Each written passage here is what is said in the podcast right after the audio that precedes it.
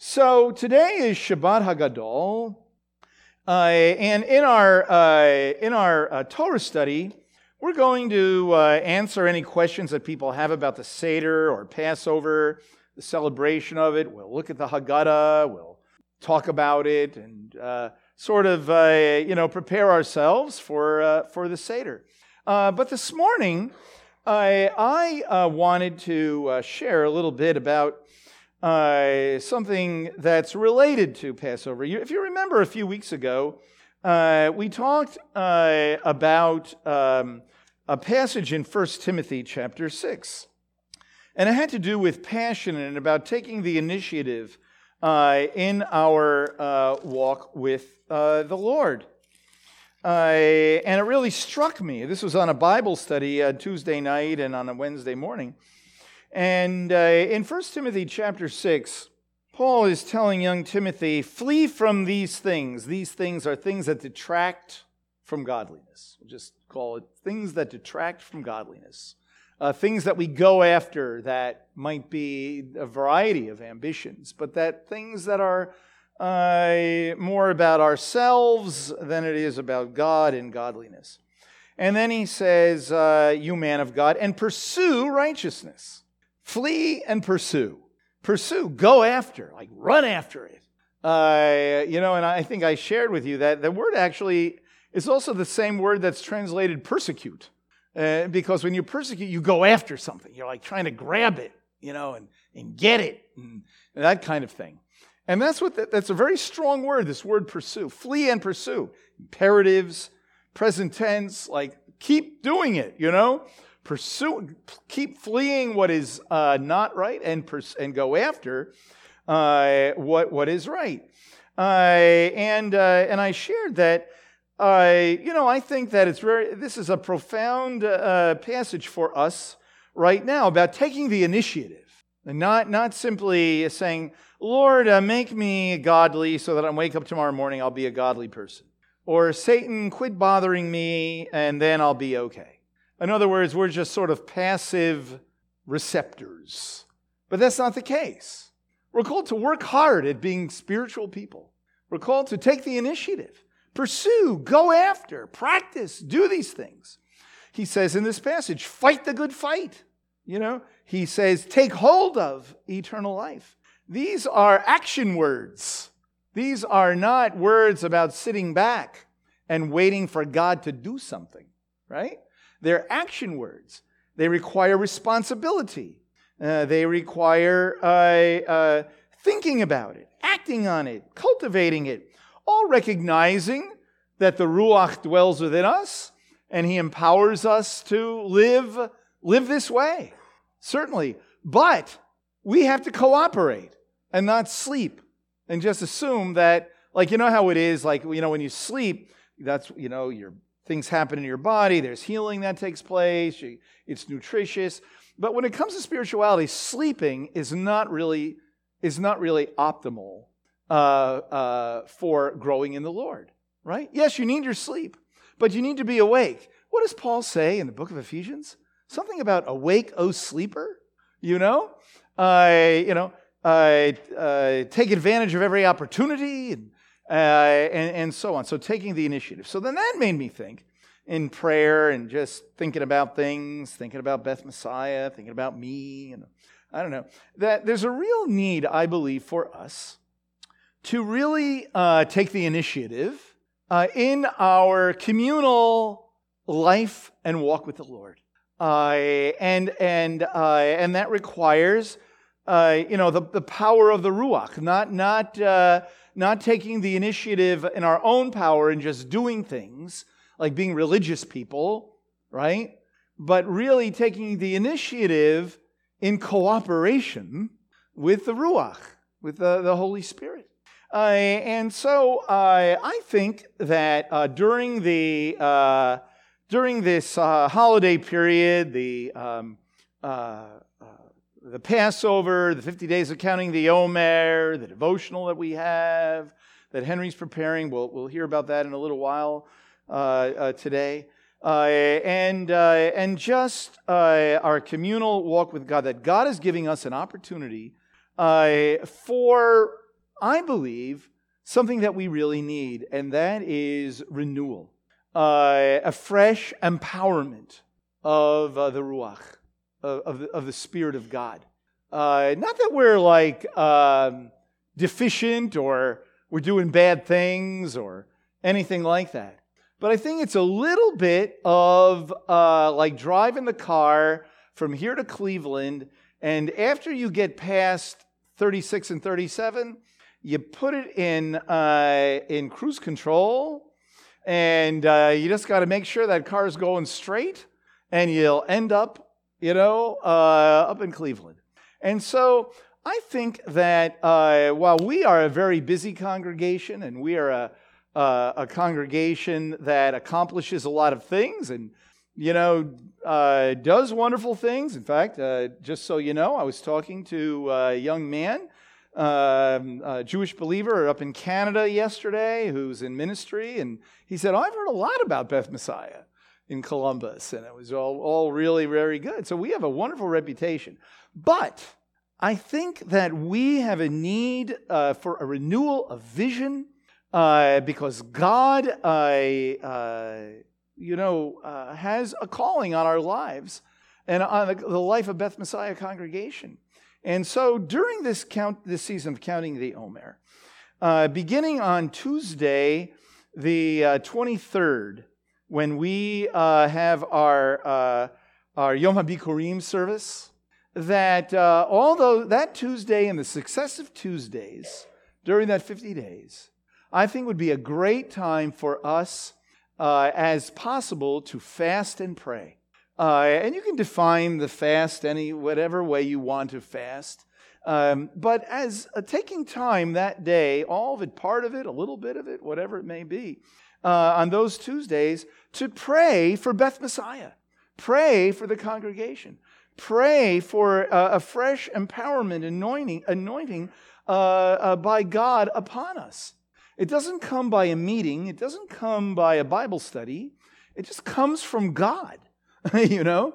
Uh, and, uh, and I believe when we think about our future, this, uh, our present and our future, uh, that this is something that's really important and necessary for us to take that initiative in our walk with God, and, uh, and we'll see what God, God indeed uh, will do. I shared this with the elders, shared it with our leadership, and uh, I was going to wait until I heard from everybody to say, yes, do this, but I have a feeling that no one's going to disagree.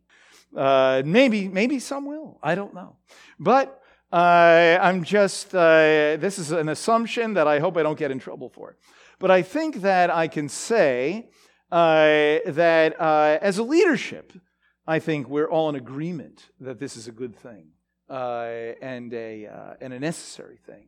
That it's not just about putting on services and holidays and onegs. You know what I mean? Uh, uh but about walking with God. And so uh, for the next uh, few weeks, um, where we have been and we'll be talking about different values I think that we can get when we talk about this passage in 1 Timothy chapter 6 when he talks about pursue righteousness, godliness, faith, love, perseverance, and gentleness, I think those are like huge categories, you know, and I think that we can put legs on these things by pursue specific values and virtues that, eh, that really define what it means to grow in the Lord and to be um, uh, a messianic Jewish community. Uh, and uh, and to see an empowerment of God, which results in fruit.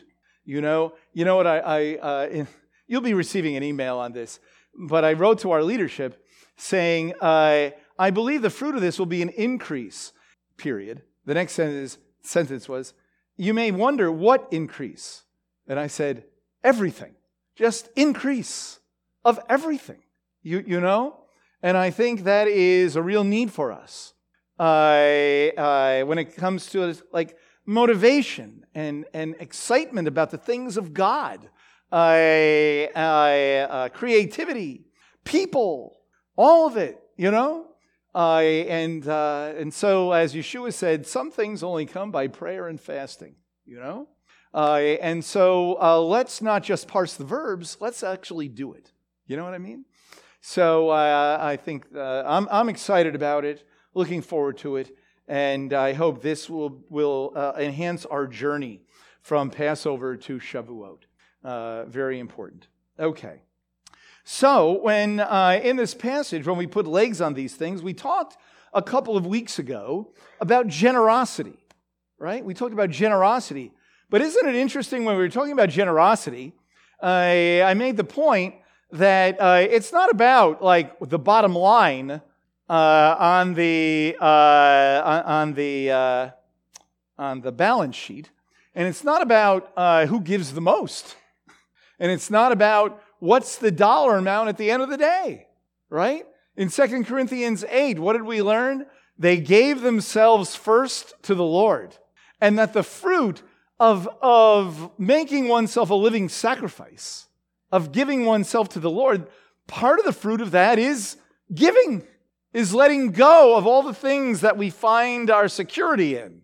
And certainly, uh, the dollar sign is like the ground zero of where most of us find our security, right? Uh, and, uh, and so we talked about generosity.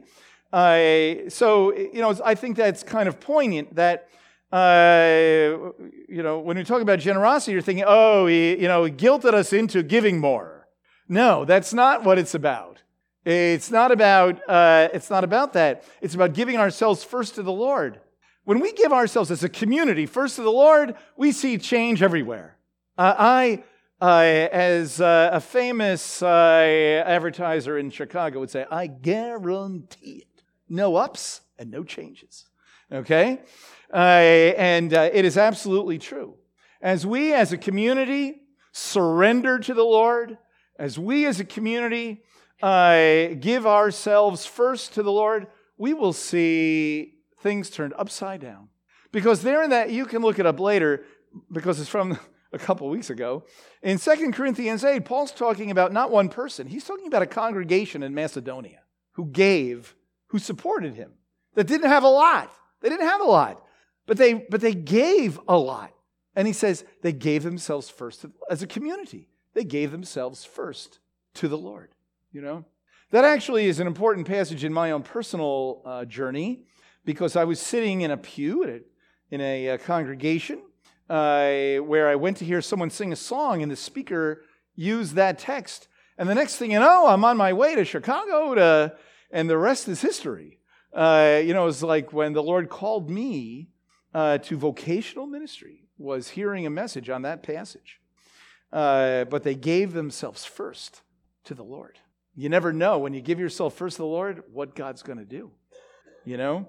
And uh, boy, our teens really need to hear that, but so you can tell them that. Okay? All right.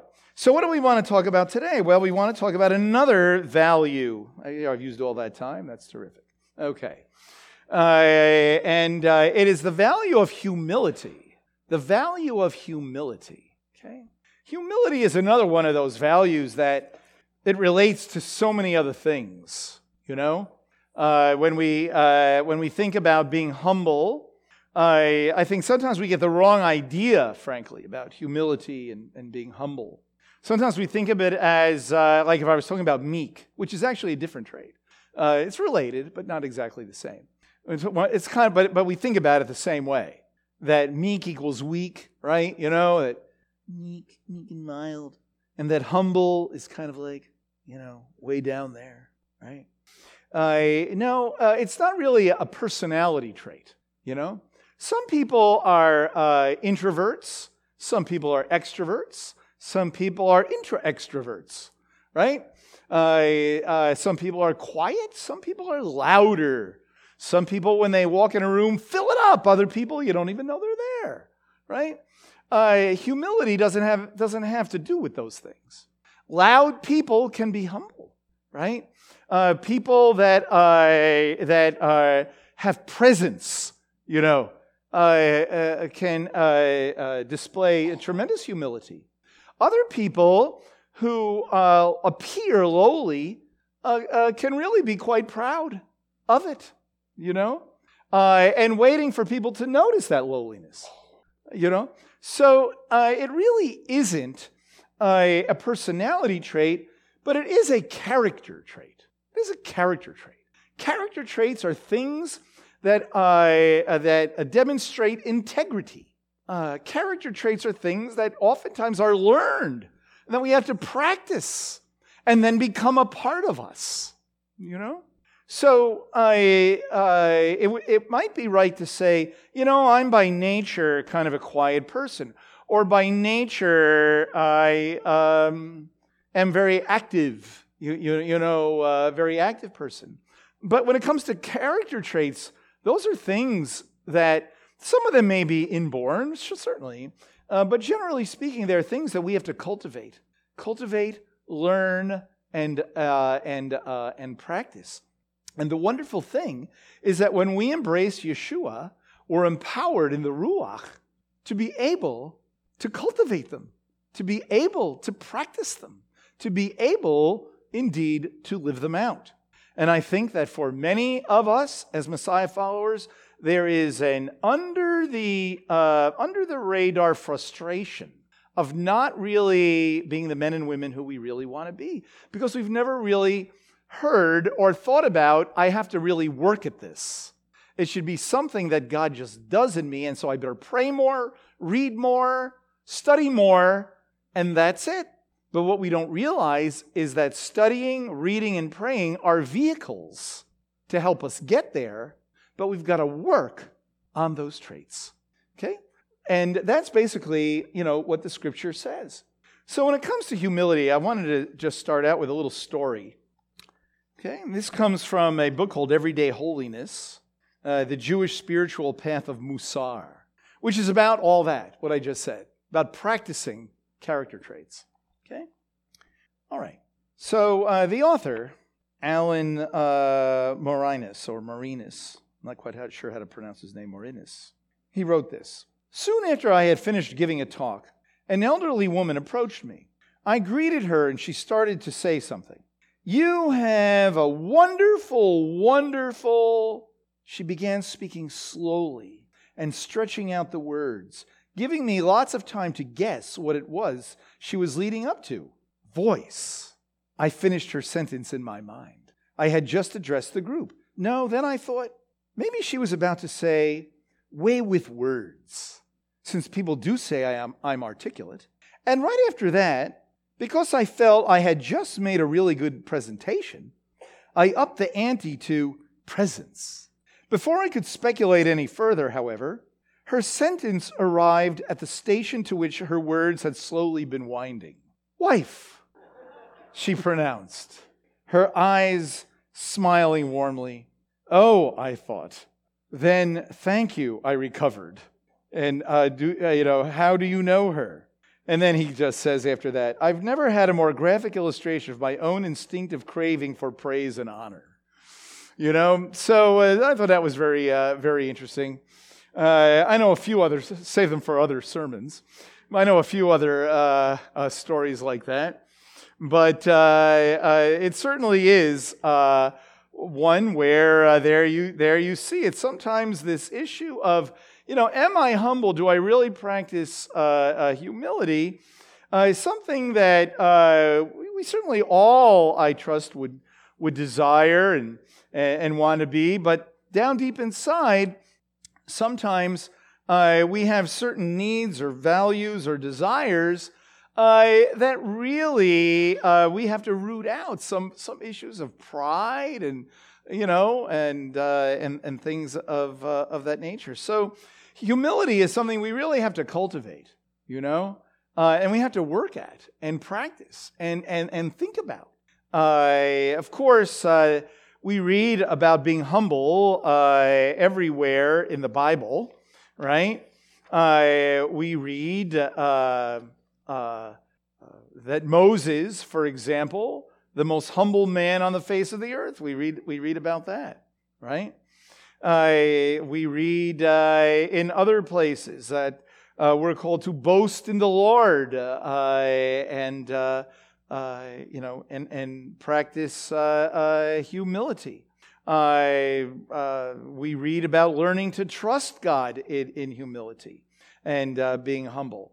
Some verses that I think are are helpful uh, in it is, uh, and some of them you know, and some of them we even sing songs about, like in, uh, you know, in Psalm uh, 34, uh, in uh, verse 2, right? My soul shall make its boast in the Lord. The humble shall hear and rejoice. You know, uh, when I boast in the Lord, making much of God. Uh, to be humbled means to make much of God and to have our focus on Him. Uh, to be humble, when we talk about Moses being the most humble man on the face of the earth, uh, recognize that he was submissive to God. He was uh, a man who was subservient to, to God. Uh, and, and it's kind of interesting uh, because the uh, in in Hebrew anav is the word, and it, and it actually you know humility and humble are are, are uh, not so much definitions of the word as they are meanings uh, of, of the word. It actually means afflict, you know, to be afflicted, uh, to be low, right?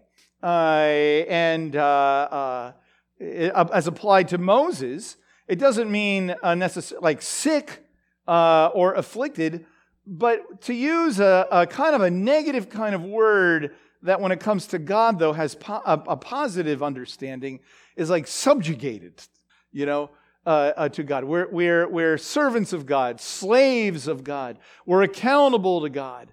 Uh, and when one recognizes that, that seems to be, when you add it all up, what being humble uh, is. Uh, one who recognizes that, in other words, it's not about me and it's not about my ability, it's not about who I am. It's about God and what God allows and what uh, you know what uh, God calls us to, and and being obedient to God and being concerned about that, you know, and serving God and doing what He would have us to do. That seems to be uh, uh, what humility uh, really is. Now, how it works itself out, you know, how it's demonstrated, that's another story, which, which we'll see. But you know, in uh, Deuteronomy, for example, in Deuteronomy chapter 8, uh, we read there about the Israelites in the wilderness. It says, uh, And you shall remember all the way which the Lord your God has led you in the wilderness these 40 years that he might humble you, testing you to know what was in your heart, whether you would keep his commandments or not. Later on, it says the reason for manna was to humble you. In other words, uh, God brought the Israelites through an experience where they had to learn to trust God. They had to learn that he, uh, that he is their king and not Pharaoh. They had to learn that their food the food that they had came from God and they had to trust Him, they had to follow Him, they had to obey Him. And that's called being made humble. See? Uh, and uh, uh, certainly uh, in lots of places, uh, in the Psalms and Proverbs and elsewhere, that is how humility and being humble is described. When it's applied to our soul, you know, that usually refers to fasting, like afflicting your soul, being made low. Uh, when we fast, we're focused on God. When we're fast, we're denying ourselves something. It's not about me. Food is about me, right? Uh, in so many ways. But So when we when we deny ourselves something that something that we need or live on, for a season, not uh, for any other reason other than, than to focus on God or be devoted to Him, we're saying it's not about me. And so there comes the humility. Uh, there comes the sense of being humble. When Moses appears before Pharaoh in Exodus chapter 10, Moses says that a plague is going to come upon Egypt because you did not humble yourself. This is what Moses says to Pharaoh. You did not humble yourself before God. In other words, you did not obey him. You, you did not see him as the authority. You do not see him as a God, and you're doing what you want. So you're not humbling yourself before God. That's how the word uh, is, uh, is used. So, physically, it means to be brought low, but how it's used is uh, in relationship uh, uh, to God. A great passage uh, in the Tanakh is in um, Isaiah chapter 66. Isaiah 66. In uh, the beginning. Thus says the Lord Heaven is my throne, and earth my, is my footstool. Where then is a house you could build for me, and where is a place that I may rest? For my hand made all these things. Thus all these things came into being, declares the Lord. But to this one, this person, I will look, to him who is humble and contrite of spirit. You know, another word of saying that is like poor in spirit. That's interesting, isn't it? Okay? To him who is humble and contrite of spirit, and who trembles at my word. So, humility, the one who's humble and contrite of spirit, and who trembles at my word. The humble person recognizes the authority of God. The humble person recognizes the, that, that God, is, God is huge and greater than everything, like what's in verse 1. The humble person recognizes that. The humble person doesn't think they can control God. The humble person uh, recognizes that they're really small uh, in relationship to God. And God says, that's the person that I pay attention to. That's what uh, humility uh, is. Okay? In the Brit Chadashah, in the New Covenant, it really means to be low of mind in most of the places where it is. To be low in, in mind. To be, uh, and, and it's interesting what some writers will, will say that you can't, you have to start higher up so that you can become low. And so it's not about self abasement. In fact, we even read, we'll, we'll see, we'll read a, uh, a verse where the word is used uh, to mean don't, um, you know, don't be a person uh, that, that makes yourself into nothing uh, and a person that, that hurts themselves, basically, it says. Uh, and, and, you know, so humility is not putting yourself down. Humility is not, I'm no good, I'm of no use. Humility is not poor, pitiful me, as Linda Ronstadt sang, uh, right? It, it, is, it is not, in fact, one needs to have a proper understanding of self in order to really be a humble person and, and practice uh, humility. Okay? Now, I read a book, a very interesting book. It's called Humilitas. Uh, and it's written by a businessman, a, a believer, he's a businessman. Uh, and he's writing about humility. And he was saying it's, uh, you know, it's a very elusive character trait uh, for himself, e- even.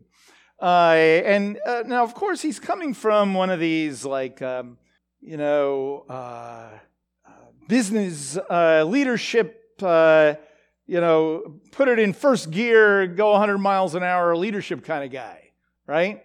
Uh, so how do you apply humility here? How do you how do you do that? So you know, in his life and in, his way, uh, he talks about using all of your resources for the betterment of others, using all your resources. So it means you, you know, sometimes people have real power and resources, like, you know, lots of money and power and, you know, and things of that nature.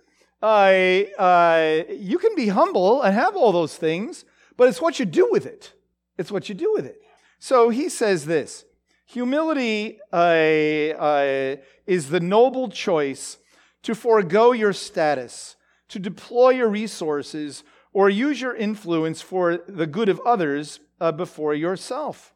Uh, more simply, you could say that a humble person is marked by a willingness to hold power in service to others.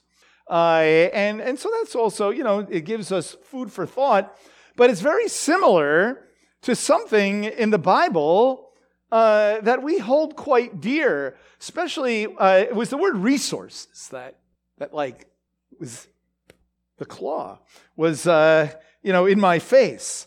Because when you go back to a certain passage that we, you know, you may not know a lot of Hebrew, but there's some Hebrew you know. And uh, you know, uh, V'ahavta et Adonai Elohecha, right? That's the Shema, right? So uh, it says there, uh, and you shall love the Lord your God with all of your heart, all your soul, and all your might. Okay? So when you read uh, what many of the sages of Israel have said about this, when you come to the word might, all your might, love the Lord with everything you have, with every resource that you have. Love the Lord with everything, you know? Uh, and really, that verse, in a sense, sums up what, what humility is loving God with every ounce of our being, you know? Using all of your energy to serve a God. Living out the Shema uh, you know, is a humble a way of life. It can mean suffering, you know, it can mean suffering. Uh, uh, but the real import is that a humble person is not a proud, arrogant person, right? It works itself out in a life not being filled with myself. And so, therefore, it is displayed uh, in the way that we approach others uh, and the way that uh, we approach uh, and the way that we approach a God. Okay, uh, in the uh, New Covenant, we read uh, in. I, I, think that humility is best described in a variety of passages. Not only all the verses that tell us to be humble, right? You can look up all the verses. If we have time, I'll read some of them. But you know that it says that, and we'll look at a few. Uh, but, I, uh, and by the way, the fact that there are commands to be humble tells us that it's something you have to do and something you have to practice. Because I will say, for most of us, humility is not a natural is not a natural trait. You know, I think for many of us, uh, we have uh, insecurities in our lives where we desire to be humble, but we, what we really need and crave, oftentimes, uh, is the approval of others. And so it takes really uh, uh, a well rounded individual to really be a humble, a humble person. It takes courage, it takes strength to really be a humble person. That's why it's, it's a trait that is cultivated and, and that it's one of those lifelong things that we all have to work at. Uh, but that in the power of the Ruach, we can always be moving forward in. Okay? All right. So let me describe it in a couple of verses. In 1 Corinthians chapter 1, in 1 Corinthians 1, Paul says something that really describes humility, I think. He says these words, beginning in verse 26. For consider your calling, brethren, that there were not many wise according to the flesh, not many mighty, not many noble. But God has chosen the foolish things of the world to shame the wise. And God has chosen the weak things of the world to shame the things that are strong. And the base things of the world and the despised God has chosen the things that are not, that he might nullify the things that are that no man should boast before God, but by his doing, I actually have that underlined in my Bible, but by his doing, not my doing, by his doing, you are in Messiah Yeshua, who became to us wisdom from God and righteousness and sanctification and redemption. That it is just that, just as it is written, let him who boasts boast in the Lord. Now, in a few minutes, we'll talk about some practical applications of this and how we can practice it. And let me just say, I'm stepping on my own toes on this one. Okay? So, I, you know, he's saying God has chosen people that don't have lots of uh, natural talent, it seems, you know, uh, uh, to, uh, uh, to turn the world upside down. It seems that, well, one thing is you don't have to be a really good orator, right? Because think about Moses, not a great orator, right?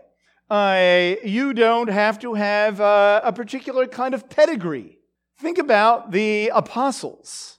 Now, they were no slouches. They, they, they, I mean, they were no slouches. They were hardworking people, but they were not sages. They were not sages. I don't think one of them. Now, how's this for reading, re- reading something into the Bible? for the, it's like a rhetorical statement. None of them ever went to a seminary. Okay? Now, does that mean uh, we should not get educated? No. What I mean is that we should not view spirituality in terms of what I can accomplish and, and, and what traits I might have. Uh, you know, to really make a difference. I'm a real quiet person. I don't, uh, you know, I'm not the kind of person that stands up in front of people. Well, you know what? Neither was I uh, at, at a, a, particular point in my life. That's for sure. Uh, uh, and the fact is, is that when we allow, when we surrender God will do things in your life and in our community that you never thought would ever happen or be or, or, or do, you know? Uh, and so that's what he's saying that no man should boast. Now, this quote at the, in verse 31 comes from the book of Jeremiah. I actually, when I first read it, I thought, oh, that must be from Psalm 34. But no, it is from Jeremiah chapter 9 in, uh, in verses 23 and 24. And I just thought, wow, you know, I hadn't planned on turning there, but uh, that quote is great. So in Jeremiah chapter 9 and verse 23 and 24, thus says the Lord, let not a wise man boast of his wisdom, nor let the mighty man boast of his might, nor let a rich man boast of his riches, but let him who boasts boast in this, that he understands and knows me that I am the Lord who exercises loving kindness, justice, and righteousness on earth. For I delight in these things, declares the Lord. Boast in the Lord. Boast that I know the Lord. You know? Just as if, uh, you know, uh, let's say uh, you know a famous person, right? Uh, we might say, hey, you know, uh, I'm friends with, uh, you know, this person or that person. And we might just like to just let people know that, you know? Well, let us boast in knowing Yeshua. Let us boast, uh, you know, in Him. Uh, uh, that is, that breeds humility. That breeds humility. Okay? Uh, recognizing that God is at work. So I have here not just giving, so to speak, boasting in God or giving God the credit for what happens, uh, but and really meaning it, not that it's after you won the World Series and say you want to give thanks to God for all the great things that I've done, you, you know, but, but really boasting in the Lord and in knowing Him. And then recognizing that it is God at work. You know, in 1 Corinthians chapter 3, in uh, verse uh, 4, for when one says, I am of Paul, and another, I am of Apollos, are you not mere men? What then is Apollos and what is Paul? Servants through whom you believed, even as the Lord gives opportunity to each one. I planted, Apollos watered, but God was causing the growth. That's humility. God is the one doing it. We're just showing up. We're just doing what He's called us to do and really recognizing that and really believing that. That comes out in the way that we carry ourselves. Not that I'm doing it and God's given me a little help. No, God is doing it and He's allowing us to participate. That indeed is humility. And then, of course, demonstrated in action by the way that we interact with other people. And of course, the passage for that and the example of that is not Paul, not Apollos, not Moses, but Yeshua, right? And of course, in uh, Philippians, in the second chapter, in verse 3, do nothing from selfishness or empty conceit, but with humility of mind. Let each of you regard one another as more important than himself. Do not merely look out for your own personal interests, but also for the interests of others. Have this attitude. You got to think this way. You know, really have it inside of you. And that comes by thinking about it, that comes by practicing, that comes by meditating on it, uh, not by sleeping on it. And I hope that God does this work in me, right? He's done the work in you. The question is, will we live it out? Or do we like to hang on to our pride and hang on to our personal arrogance uh, because I need it, even though I know the Lord? But He's done the work in you. If you know the Lord, He's forgiven your sins. You have the Ruach. You're in the process of that transformation. But when I read the Bible, I read verses like, put on the new self, or be a living sacrifice. That takes initiative. That's what we pursue. So it says, have this attitude in yourselves, which was also in Messiah Yeshua, who, although he existed in the form of God, did not regard equality with God a thing to be grasped, but emptied himself, taking the form of a bond servant and being made in the likeness of men. And being found in appearance as a man, he humbled himself. See, so we read it twice here, right? About being humble, and it says here, he humbled himself. How? by becoming obedient to the point of death, even death on the tree. Therefore, also God highly exalted him and bestowed on him the name which is above every name. Uh, and you can read the rest of it. Well, that would be not right for me not to read it. That the name of Yeshua every knee should bow of those who are in heaven and those under the earth, and that every tongue should confess that Yeshua Hamashiach, Yeshua the Messiah, is Lord to the glory of God the Father. Okay? So be like uh, Yeshua. Now, this is really, um, uh, you know, very interesting in what it says about Yeshua. He did not regard his position, his privilege, or his power in his desire to serve. He was serving his father in, you know, he's serving his father. So, so in other words, he had a particular privilege, a particular power, a particular position, and he didn't he didn't regard those. He didn't take them like uh, into consideration in, in what in, in how in what the people need. He didn't need to display all of that. Okay? But it says he emptied himself. I would suggest that he did not really empty himself his, of his position, and he didn't really empty himself as, of his power, and he didn't really empty himself of, of his privilege. He still had all of it contrary to what you might read in uh, many commentaries. okay? That he still had all. This is what makes Yeshua so unbelievably humble. He didn't lose any of that, but what he did is that he suffered and died for the sake of humility. He used his position, he used his privilege, and he used his power to the ultimate service of others. They did not have to be overtly displayed, but he was who he was when he lived and he died. He poured himself out.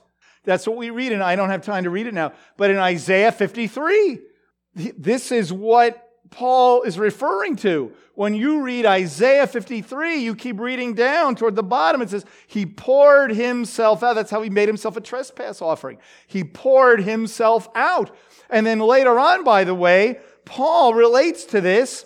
You can read it, uh, but it says, He poured Himself in verse 17, but even I am being poured out as a drink offering upon the sacrifice and service of your faith. He's saying, I have desired and to live this way. Uh, and, uh, and so, uh, this is uh, what it means that no matter who we are, no matter what we have, we need to have the attitude of, uh, of Yeshua uh, that that is what we are called to be to uh, uh, uh to be humble in the sense of our uh, we're, we're here to serve and that's what yeshua says you know? He came not to be served but to serve.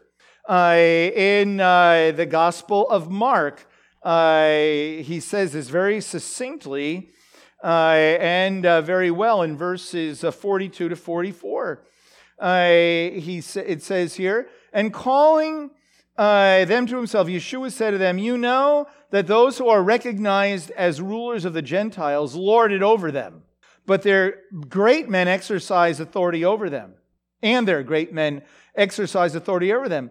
But it is not so among you, but whoever wishes to become great among you shall be your servant, and whoever wishes to be first among you shall be a slave to all. For even the Son of Man did not come to be served, but to serve, to, but to give his life as a ransom for many. We are called to give our lives for the purpose of God. That breeds humility. In other words, it's not about self esteem. It's not what it's about. It's not about uh, you know things related to my view of myself. It's my calling before God to be a slave of God. And if I have that mindset, this is indeed how I will live. So in Colossians, the book of Colossians, we might say, how do I, how do, I do this? In Colossians chapter 3, it says in verse 12, as those, so as those who have been chosen of God, holy and beloved, put on a heart of compassion, kindness, humility, gentleness, and patience. They kind of all go together compassion, kindness, humility, gentleness, and patience. Bearing with one another. A humble person puts up with people lovingly, not grudgingly, puts up with people, forgiving each other. A humble person forgives. A humble person does not go around collecting offenses. That's pride. Pride breeds getting upset with people. Pride breeds being offended. I'm highly offended. Offended, offended, offended, offended. Humility doesn't take offense. Okay? Yeshua demonstrated this. Humility forgives. Whoever has a complaint against anyone, just as the Lord forgave him, so also should you. And beyond all these things, put on love, which is the perfect bond of uh, unity. And so love is kind of one of those ooey gooey words. However, there's a great passage that you have heard and on many a greeting card and uh, many a, a, wedding ceremony uh, where we uh, hear about love. Love is patient, love is kind, love is not jealous. Love does not brag and is not arrogant. Love does not act unbecomingly. It does not seek its own. It is not provoked. It does not take into account a wrong suffered does not rejoice in unrighteousness, but rejoices with the truth, bears all things, believes all things, hopes all things, endures all things. That's humility. If we really are a lover, as God calls us to be, we will be humble people. Okay? And then he goes on to say, and let the peace of Messiah rule over your hearts, to which indeed you were called in one body, and be thankful. A humble person is content. Going back to 1 Timothy chapter 6. Godliness is a great means of gain accompanied by contentment. And he says, flee the things that take away from it and pursue the things, you know, that bring it, right? Uh, uh, peacefulness. And then he says this in verse 17, and this is like the capstone of this little section. And whatever you do, in word or deed, in all, all of it, whatever you do, do it in the name of the Lord Yeshua, giving thanks through him to God the Father. So, whatever you do, as long as you recognize that you're serving God, that He is your boss, that He is your king, that He is your leader, that we are subjected to Him, we are submissive to Him, that He pulls the strings, He is the one uh, that we please. Uh, it's all about Him that makes for a humble person. Okay? So, therefore, just in closing, we could say, therefore, a humble person desires to volunteer for things because it's not about me. It's not about, well, I, I, I don't know, I, mm, I, I, you know, I, uh, a humble person says, uh, there's a need, I want to meet it. A humble person says, I surrender all to you. Now, if this was like First Baptist, we could sing that song, right? But it isn't, so we won't. Okay.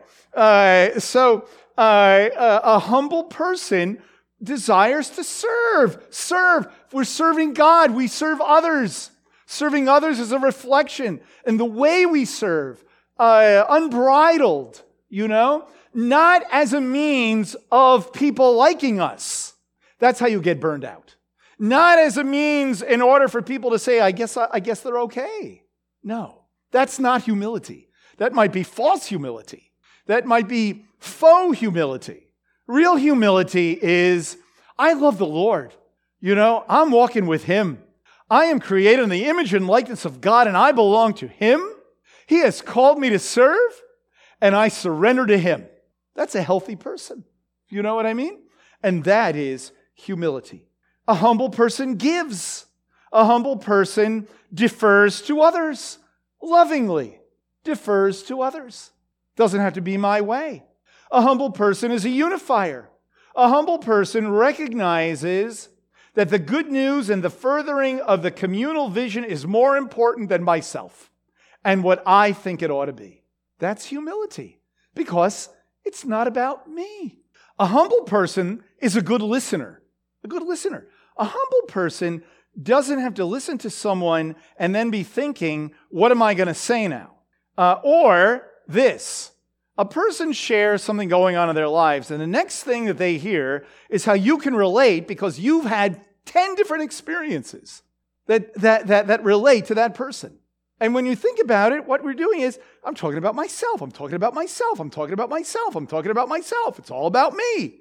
A good listener just listens, listens, and pays attention, you know, because it's not about me.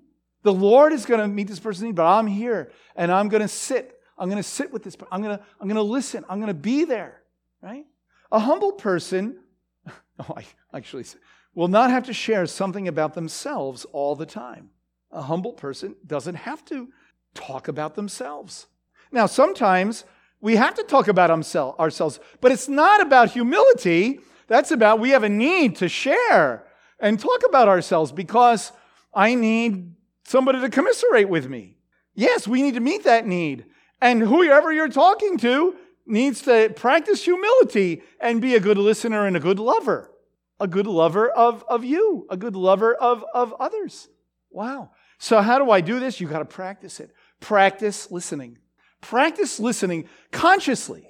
You know, I'm going to talk to someone and I'm not going to talk about myself. I'm not going to uh, talk about all my experiences. I'm just going to say, How are you? What's going on in your life? Now, what's going to happen in the Oneg today, no one's going to say anything because no one's going to want to talk about themselves, right? Okay, so you'll have to get over that because we love to talk about ourselves, okay? All right. Uh, but, you know, practice it. Consciously think.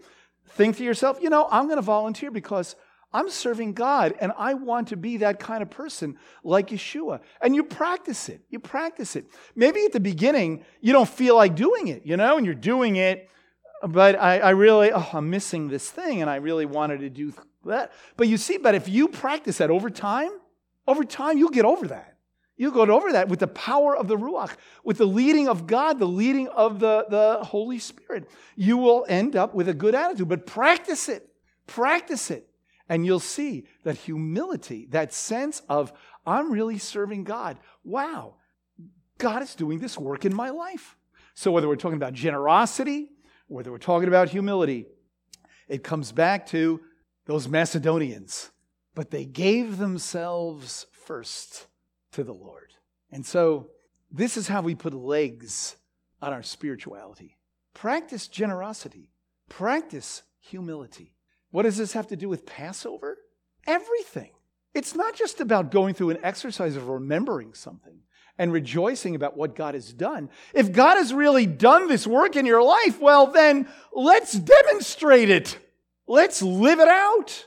And we will see that when you live this way, pursuing it, fleeing the things that, that don't help, and really going after these character traits, going after these virtues, you will see God use you in ways you never thought could ever be.